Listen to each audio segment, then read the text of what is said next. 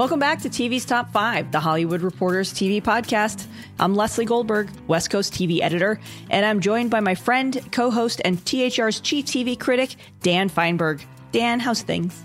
I know you are champing at the bit to talk about baseball, so let's get to headlines so that we can get to a little brief baseball talk. I promise the listeners, brief baseball talk. Well, that sounds like a segue. In this week's headlines, let's start with renewals. Oh boy, has it been a busy week. The Babysitters Club will return for a second season at Netflix, which has also Yay. closed a deal for a third cycle of Narcos Mexico. Sure, why not? Over at Apple, Ted Lasso, everyone's favorite show, one of mine included, has scored an early season three pickup. Yay!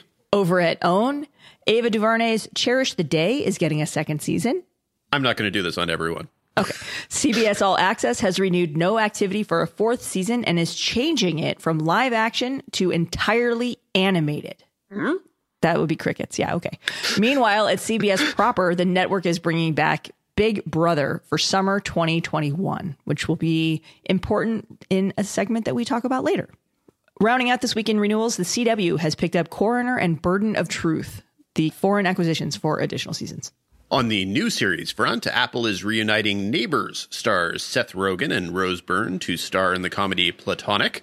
Netflix has inked a sizable deal with video game publisher Ubisoft and will develop a slate of TV series based on the best-selling game Assassin's Creed.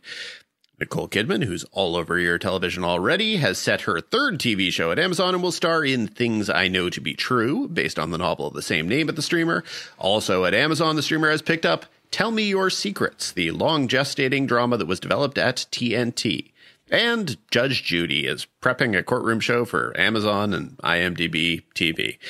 HBO Max and Cartoon Network are bringing Tiny Toons back for two new seasons. Man, it's such a busy week. Over on the development front, the CW and the team behind Nancy Drew are collaborating to build a spin-off around Tom Swift, who in the new take is a black gay billionaire.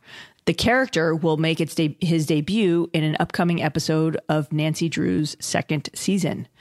Over on the cancellation front, Peacock's first big tentpole scripted series, Brave New World, yeah, canceled after one season. So their start has not been an easy one, to say the least. I really thought that was a limited series anyway, but whatever. In casting news, multiple Emmy winner Uzo Aduba has been cast to star in HBO's revived fourth season of In Treatment, set to debut next year. The cable network has also cast Jessica Chastain to replace Michelle Williams and star opposite Oscar Isaac in the drama Scenes from a Marriage after the Dawson's Creek alum exited over scheduling issues. And yeah, I'm calling her a Dawson's Creek alum. Don't judge me. Sure. I know, eh, aren't we all?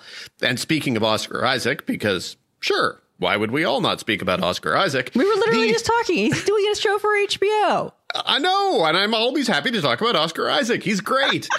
The Star Wars actor is near a deal to topline Marvel's Moon Knight TV series for Disney Plus. It is unclear if the character will be Jewish in this incarnation, but here's hoping. And at Netflix, the streamer has tapped 17-year-old Jaden Michael of The Get Down to play teenage Colin Kaepernick in the scripted drama Colin in Black and White. In executive news, Netflix has restructured the executive ranks under Bella Bajaria. She has streamlined her comedy and drama groups and added an executive to oversee overall deals. Elsewhere, former Will Packer Productions exec Sheila Ducksworth will oversee content produced by the NAACP for CBS Studios. And rounding things out, We TV president Marc Juris will depart the AMC network's basic cable network that he has called home since 2013. Phew, that's a lot of news for one Yeah. week. And we didn't even mention to me the, the biggest headline head scratcher of, of the week, and that's on the election front.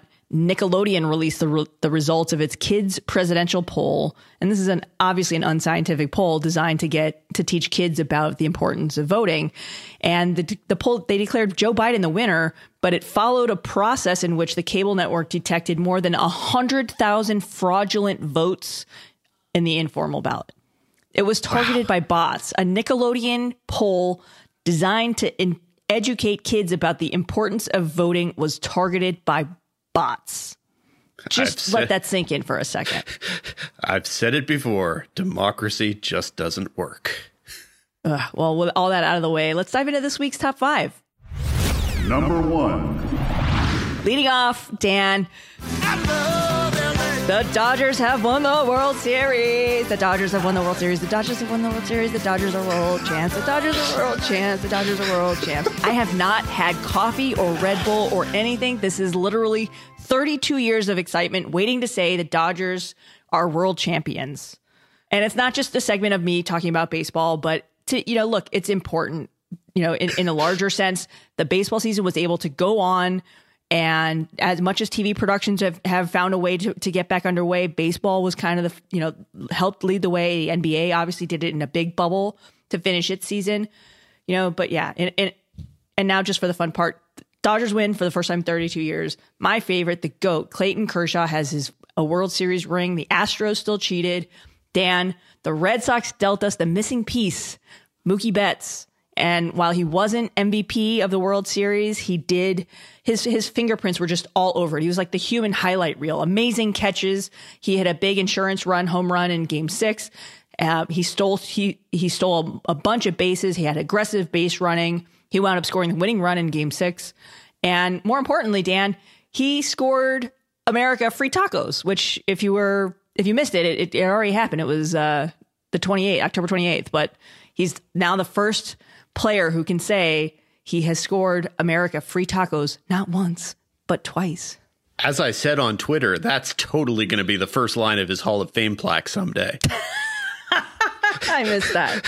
I missed yes, that. I that, that is that is the true great achievement of, of Mookie Betts. Uh, I, I have to say that while the Red Sox made a gigantic, idiotic blunder in not giving Mookie Betts literally any amount of money it would have taken to keep him in Boston.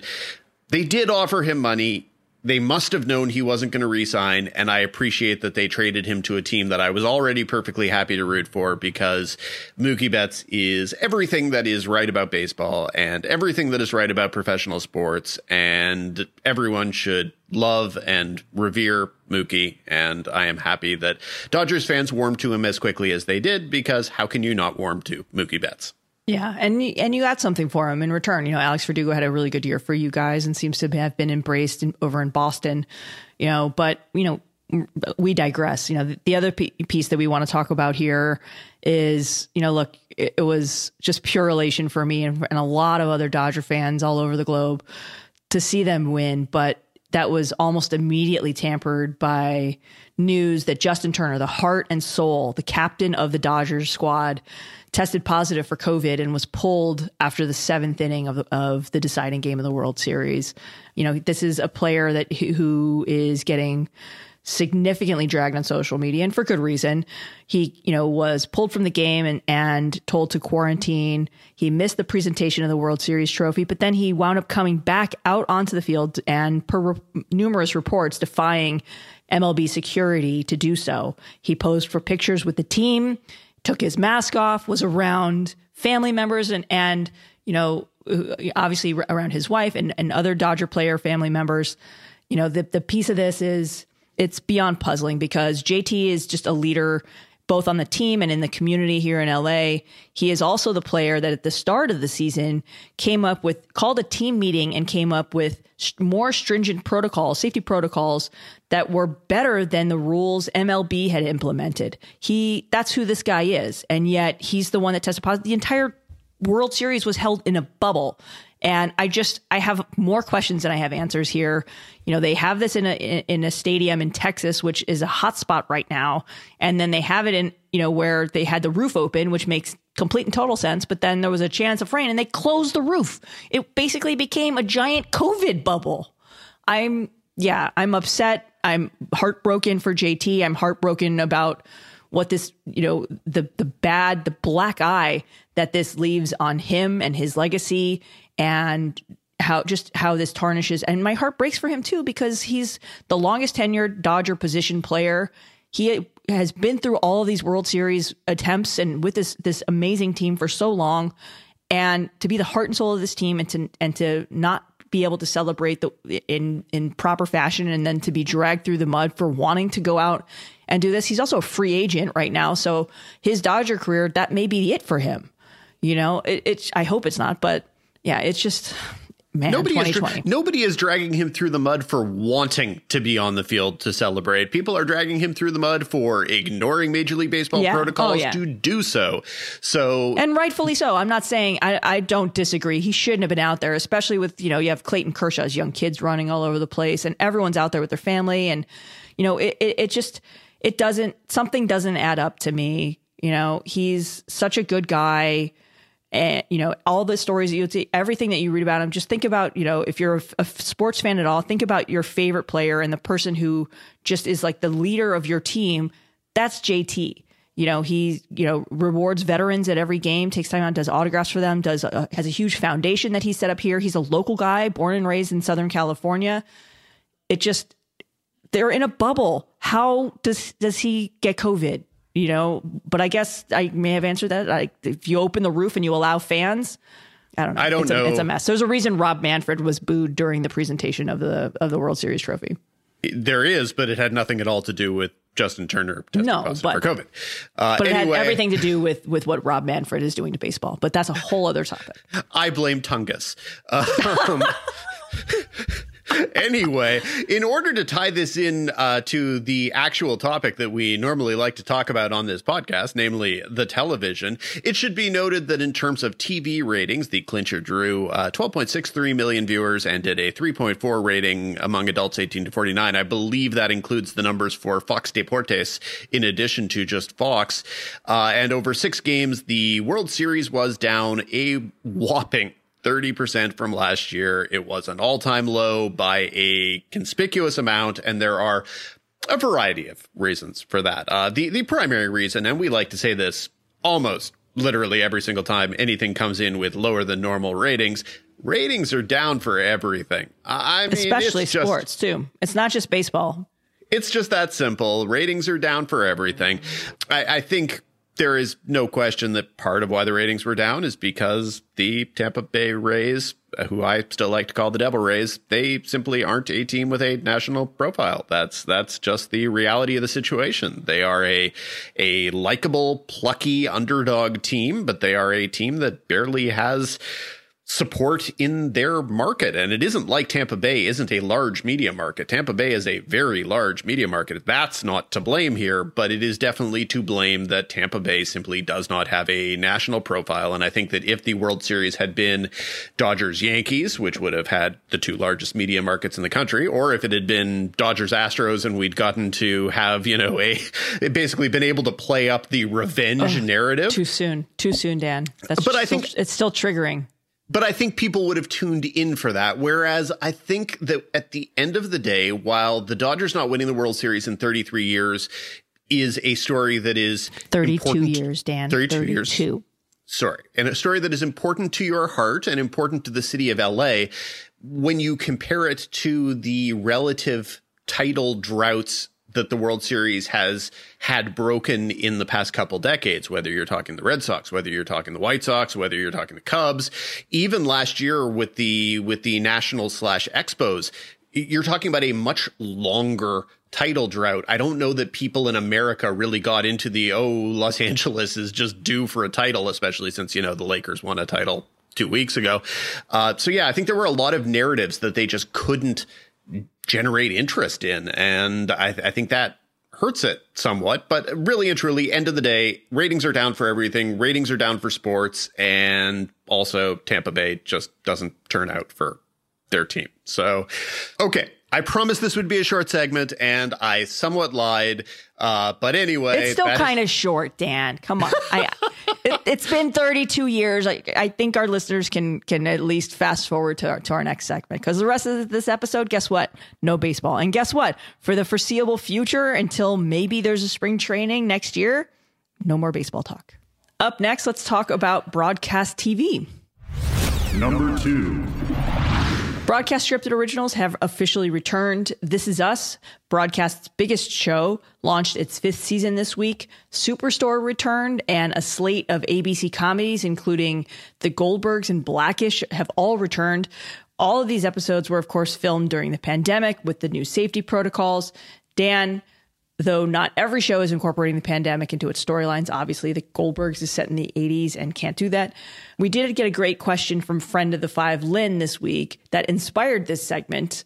And Lynn wanted to know your thoughts so far on the shows that are making the pandemic part of the narrative and if you've really kind of noticed a difference in the overall look and feel of these shows. It's a it's a good question, and it's a question where I'm not sure if the answer is going to be an actual answer or if it's going to be simply one of perception. Because something like the Goldbergs, as you say, it's set in the 80s. They're not going to work COVID into the storylines. So you know, I'm watching an episode of the Goldbergs and they're flying to wherever they flew in the premiere. And my response is, are they flying on a two thirds empty airplane because they don't want to have 75 people packed onto a set, or because for some reason that was a thing that they wanted to do narratively because it would make it clearer and easier to do dialogue or whatever. So I don't know whether the things I'm noticing in some cases are actual things that are being done because of COVID protocols or just things that are just easier for production. So something like the two thirds empty airplane on the Goldbergs, or the fact that they've had multiple scenes on a college campus uh, in this week's episode where people were basically surrounded by at most three other college students. It, it felt a little sparse, but I don't know if that's simply an ease of production thing or a COVID thing. Uh, I suspect probably a little of each, but probably more COVID. Uh, Goldberg's has had the advantage of being able of the early shows to not incorporate this this whereas everything else I watch of the actual returning broadcast shows everyone is is doing their covid thing. They're they're taking place in the real world. And and that means a lot of ah, similar aspects in terms of treatment, like a lot of different jokes about finding out that Tom Hanks had COVID. So everyone's doing one of those. There were multiple shows last night and uh, and tonight or Wednesday and Thursday, depending on how you want to measure things, making jokes about the discovery that there were murder hornets. Uh, uh you know, a lot of people are doing what a lot of these quarantine shows did, sort of using the different touchstones of early quarantine nostalgia, as I've called it, to to kind of make references to a lot of similar things to oh no the NBA is uh, is is shutting down or murder hornets again. And then when they want to be serious that's when you that's when you bring in George Floyd. And some shows are better equipped to handle that and other shows are less equipped. Uh, you know, NBC's Connecting, which was one of the shows that was done in in Zoom quarantine style. I, I thought that the way that they wove in George Floyd and and that was not particularly earned or good. On the other hand, the This Is Us premiere, you know, if you can have that information and that horrible news and allow it to be processed by Susan Kelechi Watson and uh, and Sterling K. Brown, well, it suddenly becomes a different thing because when you have actors who are capable of processing this and actually showing their reactions and emotions, it really does hit home in a different way. And and I'm always up and down on This Is Us. It's a show that infuriates me every bit as much as it, uh, you know, makes me emotional, laugh, cry, whatever. I thought that the premiere a very good job of tackling a lot of tough, tough stuff within the context of the show's own sort of soapy, not hijinks, but adventures. So I, I thought that that show did a good job. I, I, thought that the Superstore premiere, which aired on on Thursday night, it because it had a specific perspective. It didn't have to be, oh, ha ha ha, wasn't it funny when we started all wearing masks? Wasn't it funny when people started running on toilet paper? You know, it, because of Superstore and its world, Superstore had a very specific perspective and a perspective on what it means when we say uh, people at you know, super at, at, box store, big box stores and other stores are essential workers, and yet the actual people employing them still kind of treat them like garbage or like afterthoughts. What does that mean? And and I thought the way this that Superstore handled it was terrific. And that's not surprising because Superstore is great at tackling issues. Blackish is is always good at tackling things. Um, I, am kind of wondering how long Blackish is going to be just in the we're quarantining and we're in the house mode. But I mean, that's what the lives of these people are. And Blackish is not a show that is suddenly going to start to exist in an alternate dimension in which people can go out in in public without face masks and where Los Angeles isn't still partially shut down so they have to acknowledge the world they're in.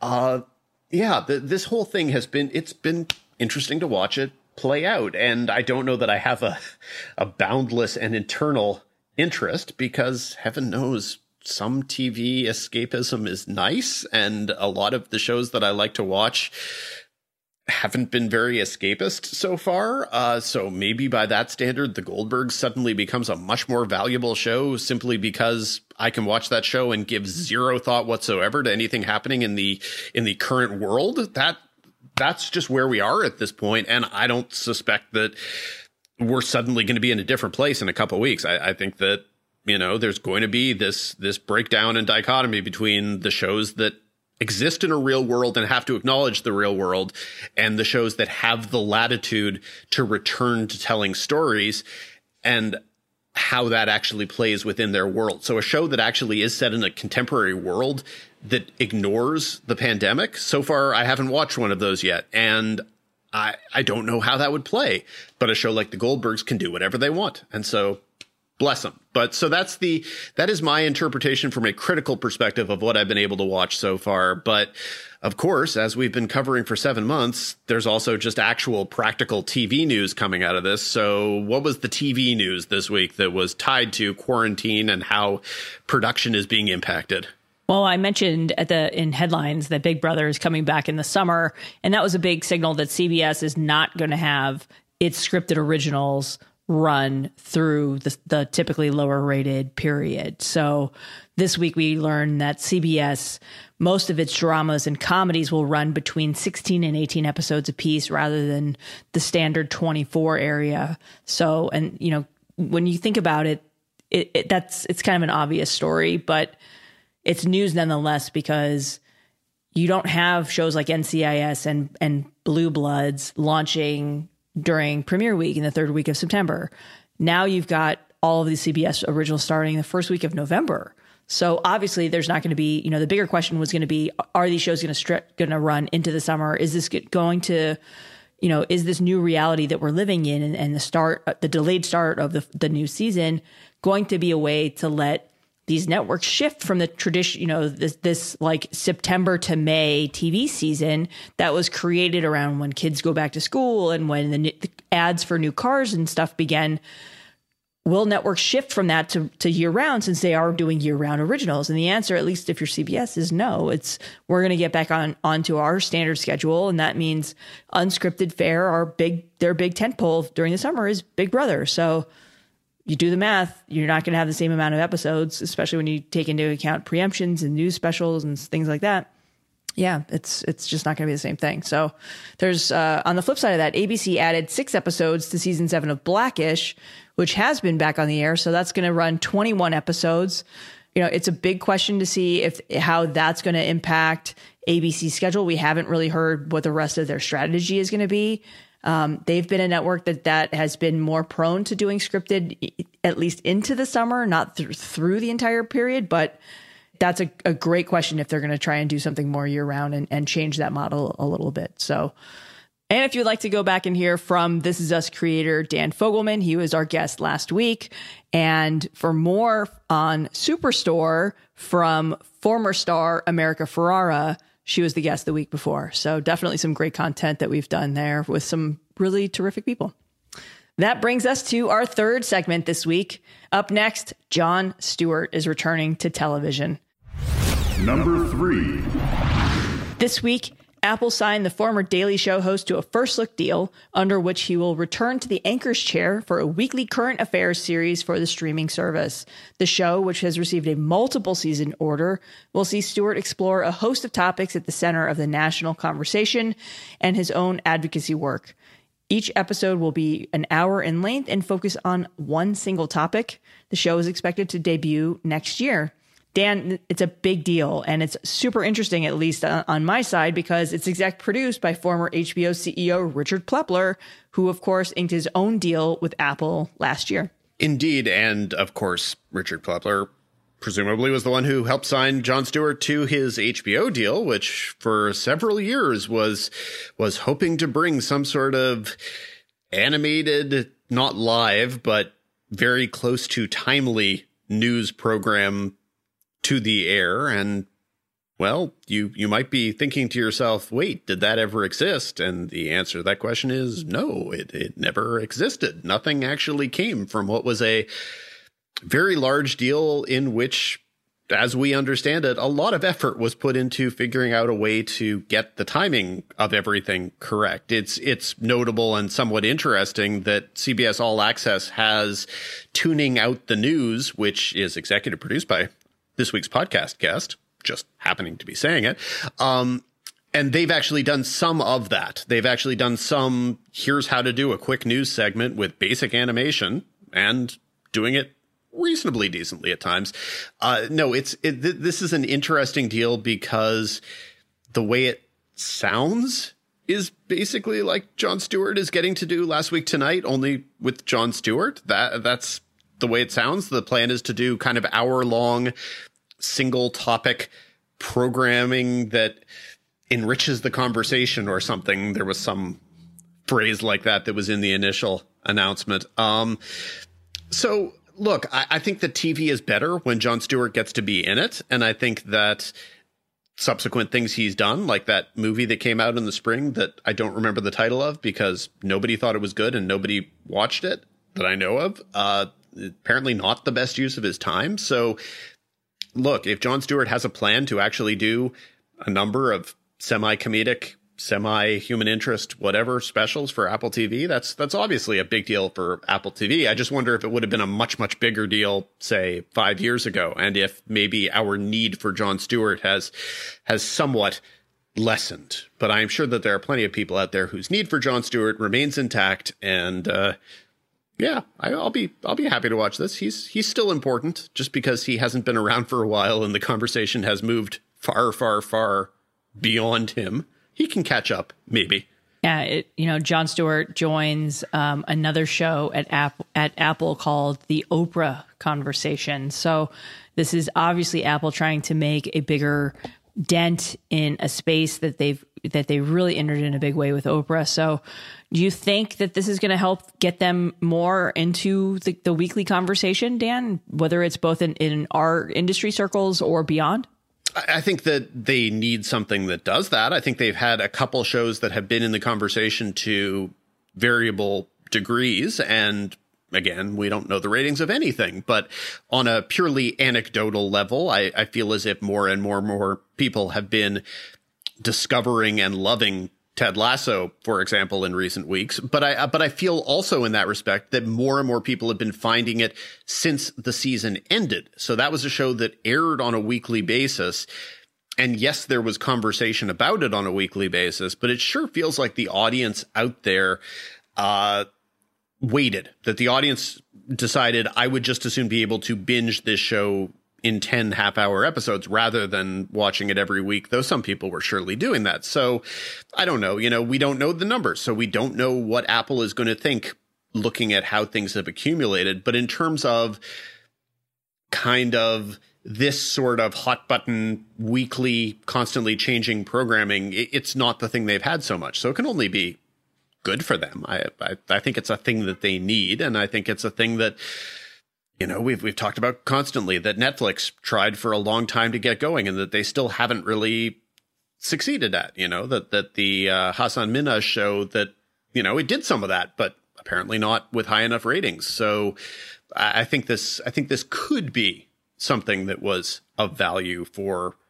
Apple, but I think we're going to have to see is Jon Stewart going to be able to do it I don't know, 10 times a year, 15 times a year, 20 times a year. You know, I, I don't think that we have any answers to that at all. So the, the, this would all be speculation. It's definitely not going to be a 52 week a year, you know, hourly show. That's, that's not what he wants. But is it going to be five specials distributed over a year? That might not be, you know, meaningful to anyone. It, it might be a thing that attracted fans, but it might not, you know, get people really jazzed for the idea of this as a regular thing. So we'll see. It all comes down to the approach. Up next, it's our showrunner spotlight segment. Number four. With an election coming next week, and you may have heard a thing or two about it. Our guest today is Chris Licht, showrunner and executive producer of The Late Show with Stephen Colbert on CBS, and executive producer of, and this is a long and cumbersome title, Showtime's Stephen Colbert's Election Night 2020 Democracy's Last Stand Building Back America Great Again Better 2020 special, which will air on election night. Welcome to the podcast, Chris. We know you've been a little busy. Just a little bit of stuff going on, but uh, happy to be here. So, five days out, what aspects of Democracy's Last Stand are freaking you out the most, and what pieces are you feeling actually confident about right now? You know what's interesting is, you know, we we as you know, we did this four years ago, and um, we have learned a lot. So we have spent an enormous amount of time preparing for all eventualities. So that has, I think, calmed our nerves a little bit. We are we are absolutely over prepared. He said naively, um, but um, whereas we four years ago went into the night thinking, well, we have a pretty good idea of what's going to happen. There is no poll there is no expert. There is no prognosticator. There is absolutely no one that can convince us that we know what's going to happen this election night. We are prepared for every eventuality. So um, I, I, feel uh, I feel cautiously optimistic that we are we are prepared, and that is thus reducing the anxiety level um, that we didn't feel last time, but should have. So, you know, you made the decision to shoot the show from Stephen's quote unquote virtual underground bunker rather than doing it at a venue with, you know, with safety restrictions and whatnot. Um, were there any conversations about finding a place that would allow to do this with like a limited audience or something like that? Yeah. Um, I, I will say we have sort of constant conversations about that, given what we do is meant for an audience. But if I boil it down, um, the conversations ultimately end with in a world of comedy, if you have anything that's getting in between the comedian, Stephen, and the audience, um, they're not going to be able to enjoy it. And that thing is COVID. So, really, no matter what you do, whether it's testing or socially distancing or anything, somewhere in your head, as an audience member, you're thinking, uh, well, did that test was that a false positive or a negative or what? And you just you just can't have that. so, also because it's a live show, you don't want to try something for the first time um, in a new venue or with a with something that you're not used to. One of the advantages of doing it now, it'll look very different uh, than the Late Show, but the fact that we're doing it from the same set is very helpful because there that takes a whole level of uh, unpredictability out of it that we can really focus on what's happening um, outside of the theater and not what's happening inside. Uh, so that, that was that was sort of when what went into some pretty robust conversations about trying to find another venue and ultimately deciding against it. Now i want to go back. You mentioned that you guys did this similar special back in 2016 and and i think for for many of us that was the special and that was the moment that kind of brought home the results of that election. And and Stephen has talked very specifically about the the rush of emotion he experienced basically learning the result of the election and having to process it in front of a live studio audience. What beats from that night stand out most in in your memory in terms of just how everything went down in 2016?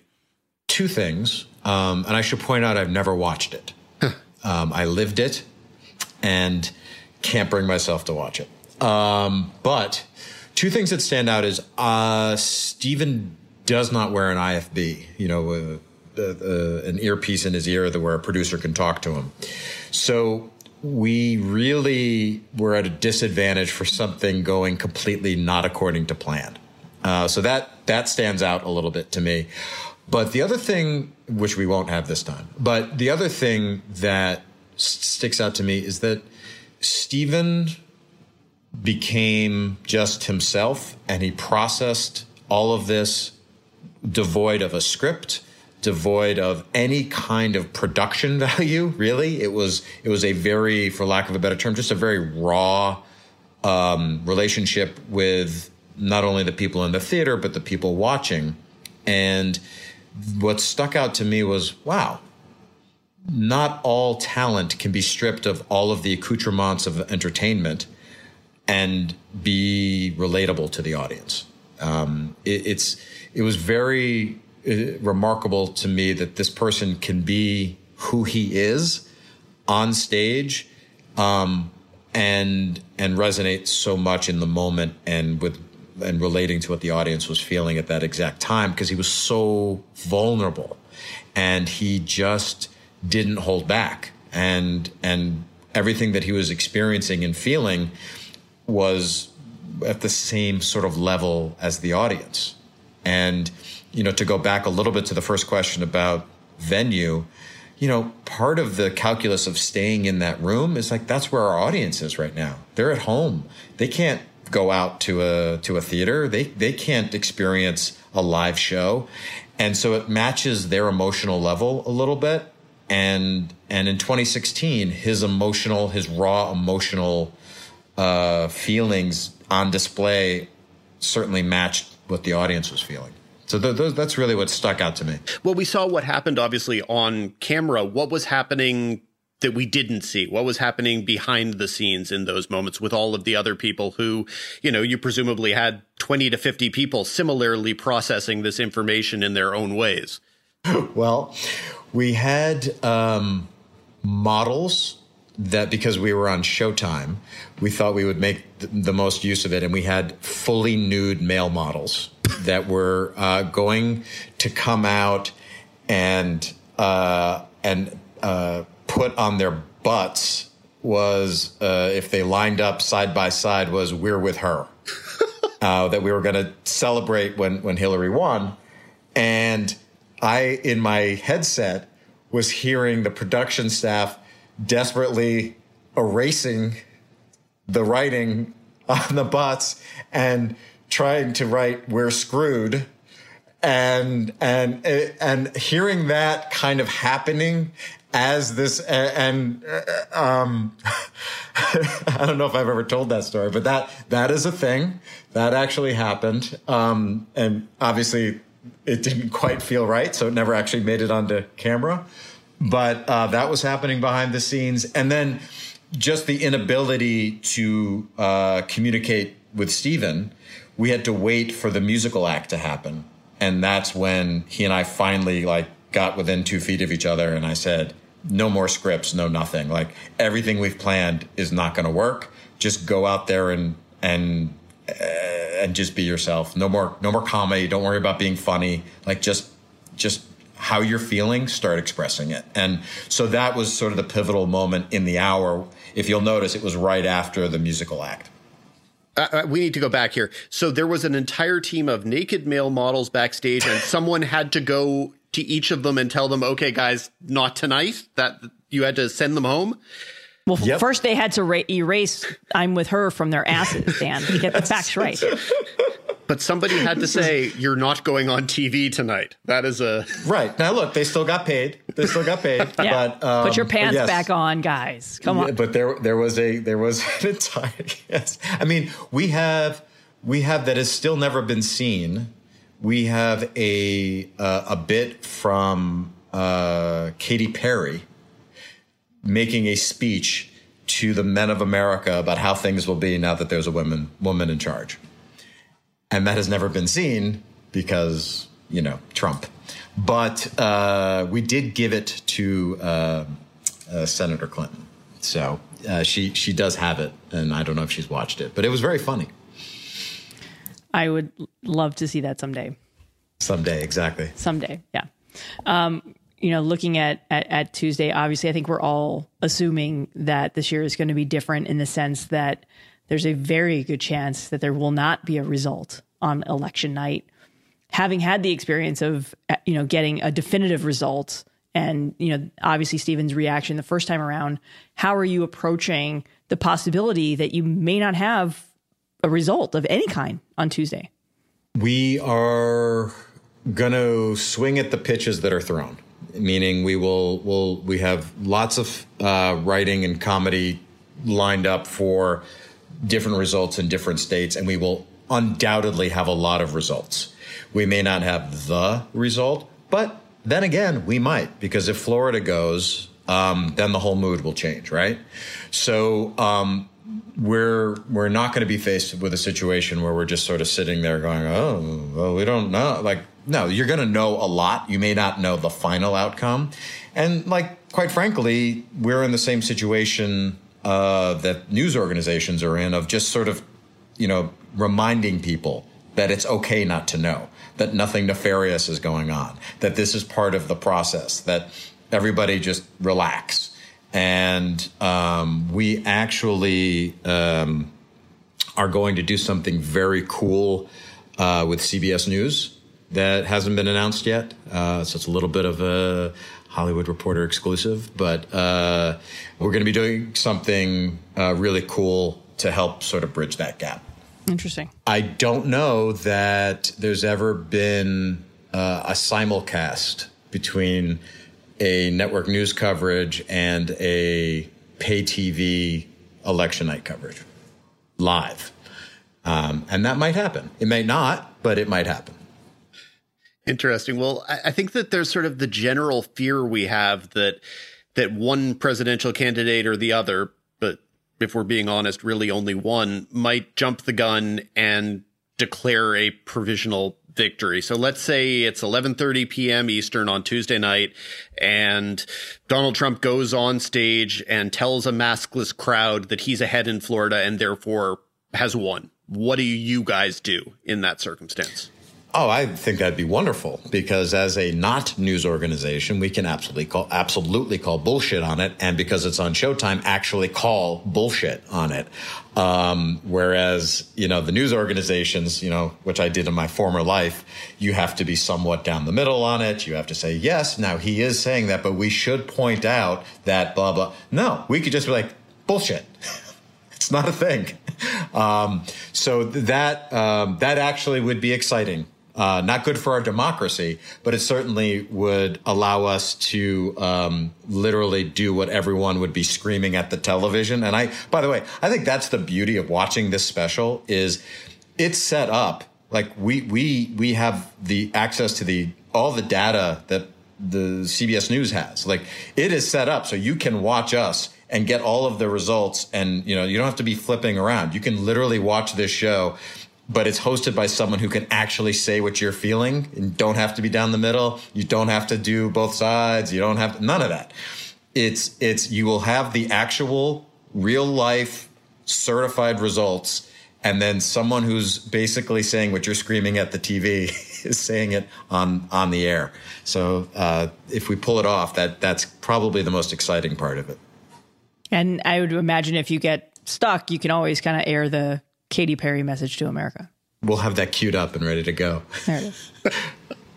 well, as you approach this in terms of tone, how are you viewing this differently from the show four years ago? I think there was some anxiety on that election night, but it's not anything in comparison to what some of us are feeling here. And then this is coming on top of seven, eight months that have been exhausting as hell do you have different responsibilities to the audience? Do you have a sense that audiences are looking and needing something different this time around? Look, I think that's a dangerous way to go when you try to tailor the comedy based on trying to reflect that. Other than we're not defeatist, you know, we're we're we're not coming into this night of like this is uh, you know this is the end of things or whatever. Like it's it's it's a very upbeat. Um, it's an up it's an upbeat vibe because no matter what happens, you you push through. Like you know the there is anxiety that's completely understandable, but no matter what happens on election night, you know there will be a show the next night. There will be you know either some stuff we have to clean up or a fight that has to keep fighting. I mean, like th- this is so there. There is not a defeatist uh, vibe to the night. There is there is a uh, we are all in this together vibe, no matter what this is. Um, that's that's super important to Stephen of of just you know that's been the last four years. Like it has not been a you know woe is us defeatist vibe. It is a you know let's let's call this what it is and get through yeah. it together.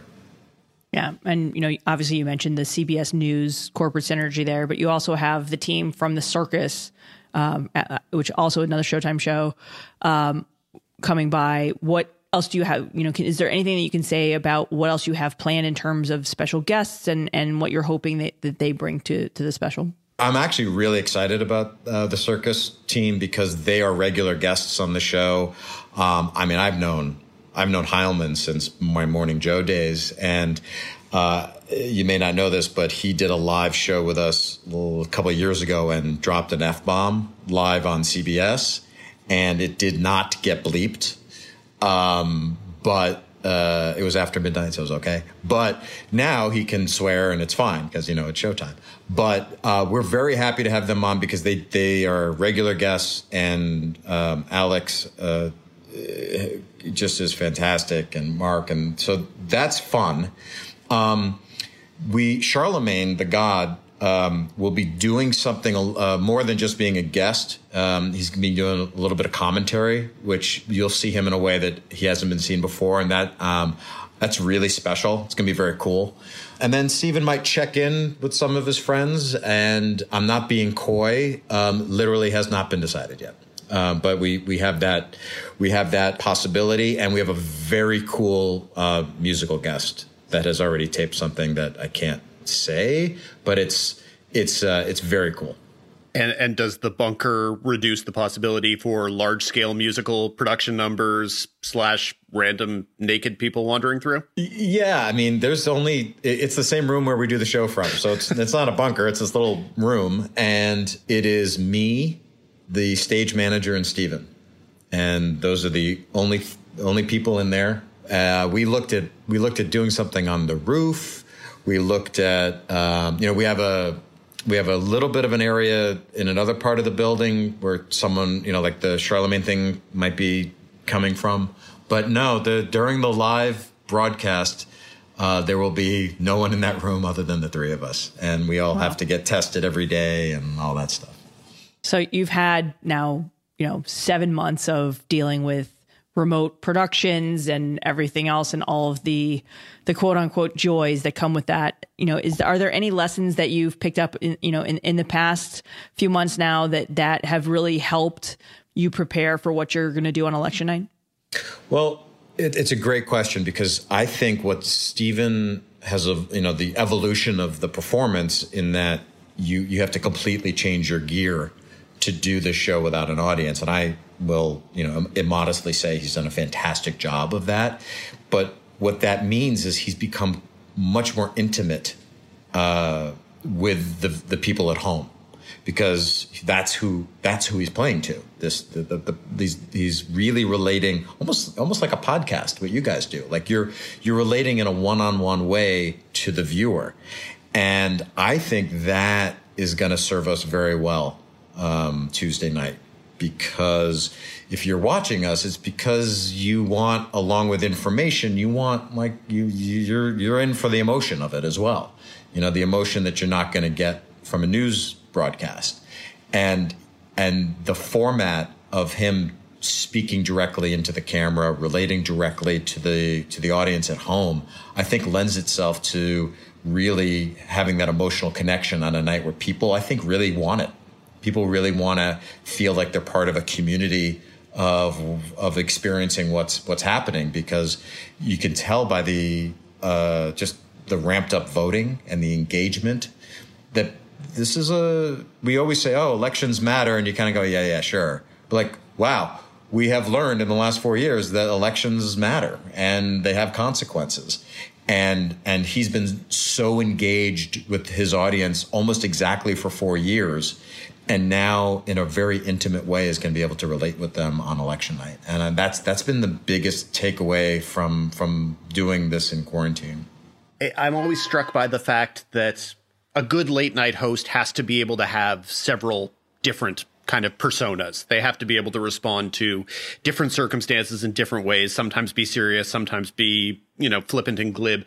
Uh, are you surprised by how many different Stevens there seem to be? Because it, it seems like he really has, I would say, more than your usual number of personae for a late night host.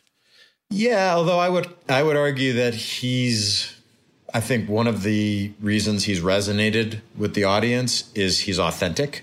And if you look at a human being, we all have different quote unquote personas, right? Like we're we, we're all different peoples to to match a moment. And I think that's what he does. He matches the moment in an authentic way because he really is himself. He's not he's not playing Stephen Colbert. He's Stephen Colbert. And sometimes he's pointed and sometimes he's silly and sometimes he's angry and sometimes he's happy, sad, what just like any any of us are. And I think that's been what's been really special about how he's evolved as a late night host is it's like whether if he's talking about kids in cages, he's angry and pointed. You know, if he's doing a meanwhile or quarantine while as we call it now like he's he's being silly and laughing at like a sexual innuendo that's funny like it's just he's just like a normal human being and i think that's what people are relating to and i think you you know we'll see he doesn't sit back and, and like okay i think for this joke i have to be like this. I think for this topic i'm I, am i am going to need to be like this. What you're seeing is a very real and raw range of emotions. And that's why no matter what happens on tuesday night like you'll you'll get exactly how he's feeling. Well um kind of getting to the end of our interview here but what's the one thing that you really really want to see happen on tuesday night on your show on the special? I would like for us to come on the air at 11 and not know and then at around 1150 absolutely no the whole the whole gamut of emotions in 50 that's, minutes. That, yeah, that's what I I think. Look, we'll we'll be prepared for anything, but it would be wonderful if the inverse of 2016 happened. In that, you know, we went on and we were like, oh, let's see, oh God, as opposed to let's come on, let's have no idea, but then something happens that that we can see the raw emotion from Stephen, but in the other direction. That that is the one thing uh, I I really hope happens. Exactly. And our standard last question for these interviews is always what are you watching and enjoying but maybe a different version of the question here is what are you watching as an escape from all of this given how immersed you have to be at this moment you know what i'm really enjoying is uh, and my wife kind of got me hooked on this is the uh, Starz version of the NXIVM cult stuff. Like it's it, it's it's actually I uh, it, I, I know there's like 25 different versions of of this, but I'm finding and I wish I remember the title of it, but the one that's on Starz, I'm I'm watching it and it's so crazy that it's a very nice escape. that is your escape is the NXIVM cult documentary. Yeah, that and Sedu- my children seduced? make me uh, uh, seduced exactly, and that and my children um, love The Good Place. So um, my my my two sons and I will watch that, and just uh, when you talk about Escape, a it's a good show, but b to watch them enjoying it uh, is, is kind of a nice escape as well. So two very polar opposite ends of the spectrum. Excellent. Well, thank you so much for joining us. We appreciate it, Chris. Yeah, thanks for taking the time to do this. It's it's going to be great, um, and I I really hope people tune in. It, it'll it'll be very special. Stephen Colbert's Election Night 2020, Democracy's Last Stand, Building Back America, Great Again, Better 2020 special airs at 11 p.m. Eastern, 8 p.m. Pacific on Tuesday, Election Day. Number five. And as usual, we wrap things up with the Critics Corner. Among this week's major new launches are Truth Seekers on Amazon, Somebody Feed Phil at Netflix, B Positive in the rest of Chuck Lorre's CBS comedies. The Good Doctor returns on ABC, and a little show called The Mandalorian launches its second season on Disney Plus, Dan, but no screeners. Indeed. So, as of this second at which we are recording this, I have not seen a second of the new season of The Mandalorian. As of the time that this actually drops into your podcasting feed, I might have seen a half hour of The Mandalorian, and maybe by the time you get around to listening it, I will have written a brief review of that half hour. But I can't say anything about it right now. So whatever. Yeah, man. The lack of review, you know, I, I get it. You know, we're in a in a, a rare air and we're lucky enough to get screeners on a lot of these shows, but a lot of reporters work really, really hard to honor embargoes. People got episodes early last season. No, nothing leaked, and yet this thing is top secret. And you know, I, I feel for for all the recappers out there who, who have to stay up until midnight to watch the episode and then write at midnight. Yeah, it's so, it's definitely not to the convenience of people who are attempting to cover the show. But yeah. I guess the way that Disney Plus looks at it is what they did last year largely worked. And for the premiere, there were no screeners for anyone, and that was presumably because they were worried that some hints well, they, would. They did do they did do a premiere party, and they eh, right where they screened the first couple episodes, I believe. I, I but or, I don't, or it was like a screening event. It was yeah, a press event. So, but it, but it was not before, and so that was the that was the issue is that I think they were afraid about Baby Yoda spoilers, basically, and you know, but I can I can honor that.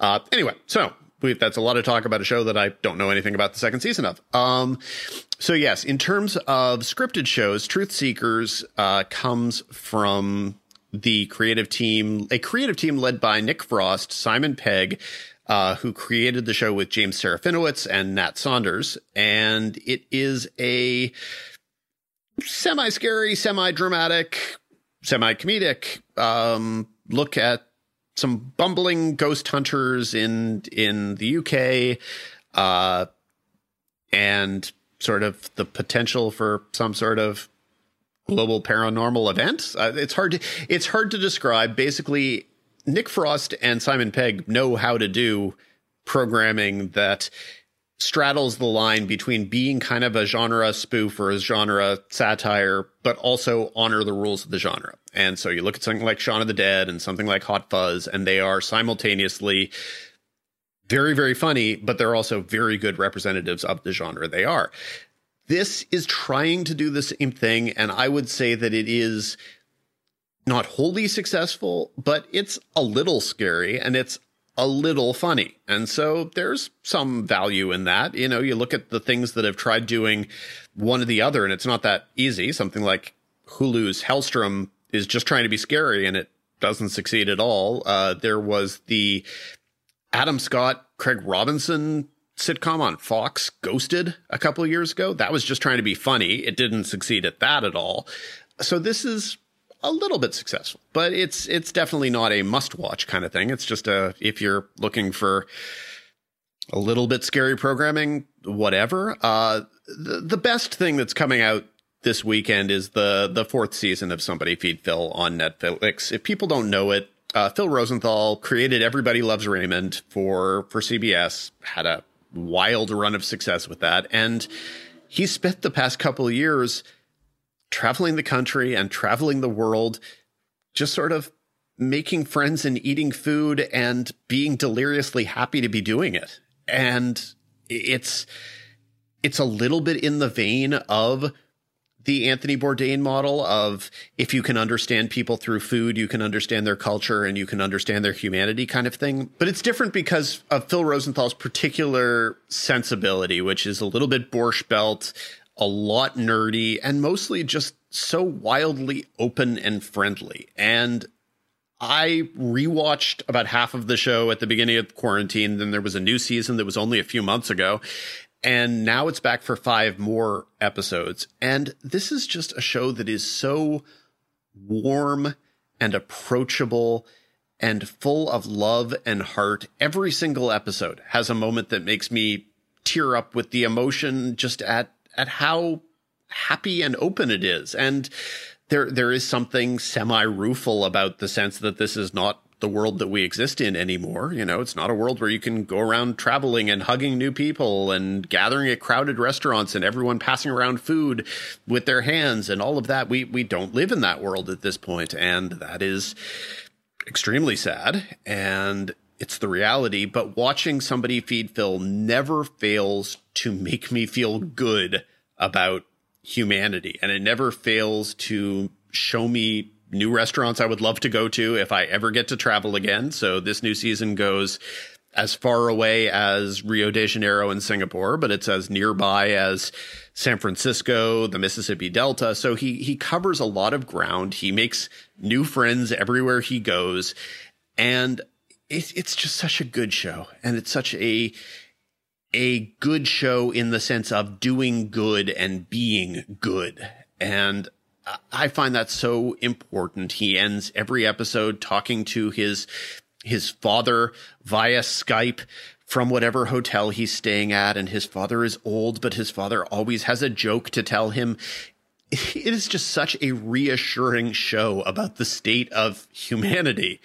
And I need that for a couple hours every week or month, and I assume a lot of people do as well. So, in in terms of what I would recommend to people this weekend, sure you could watch some documentary about COVID nineteen in preparation to be angry on Tuesday night, and sure you could watch some horror programming of some sort. But honestly, Somebody Feed Phil is is a show that will actually make you feel good about the bare bones of humanity and also a little bit hungry. And so, yeah, that that is definitely my biggest recommendation of the week. Well, for more of Dan's weekly recommendations, be sure to subscribe to THR's Now See This newsletter. That feels like a good place to wrap things up. Thanks for listening to TV's Top 5, the Hollywood Reporters TV podcast. Be sure to subscribe on all of your various podcasting platforms. If you like us, rate us. If you really like us, write a little reviewy thing. We've been asking y'all to do that, and you guys have been coming through big time. And we got to say, again, we appreciate the hell out of it. It really does mean stuff both to us, but also to the powers that be.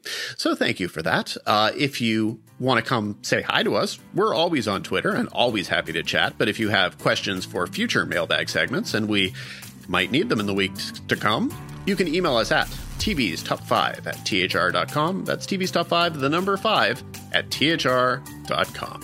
Until next week, Lesley. Until next week, Dan, go vote, everybody.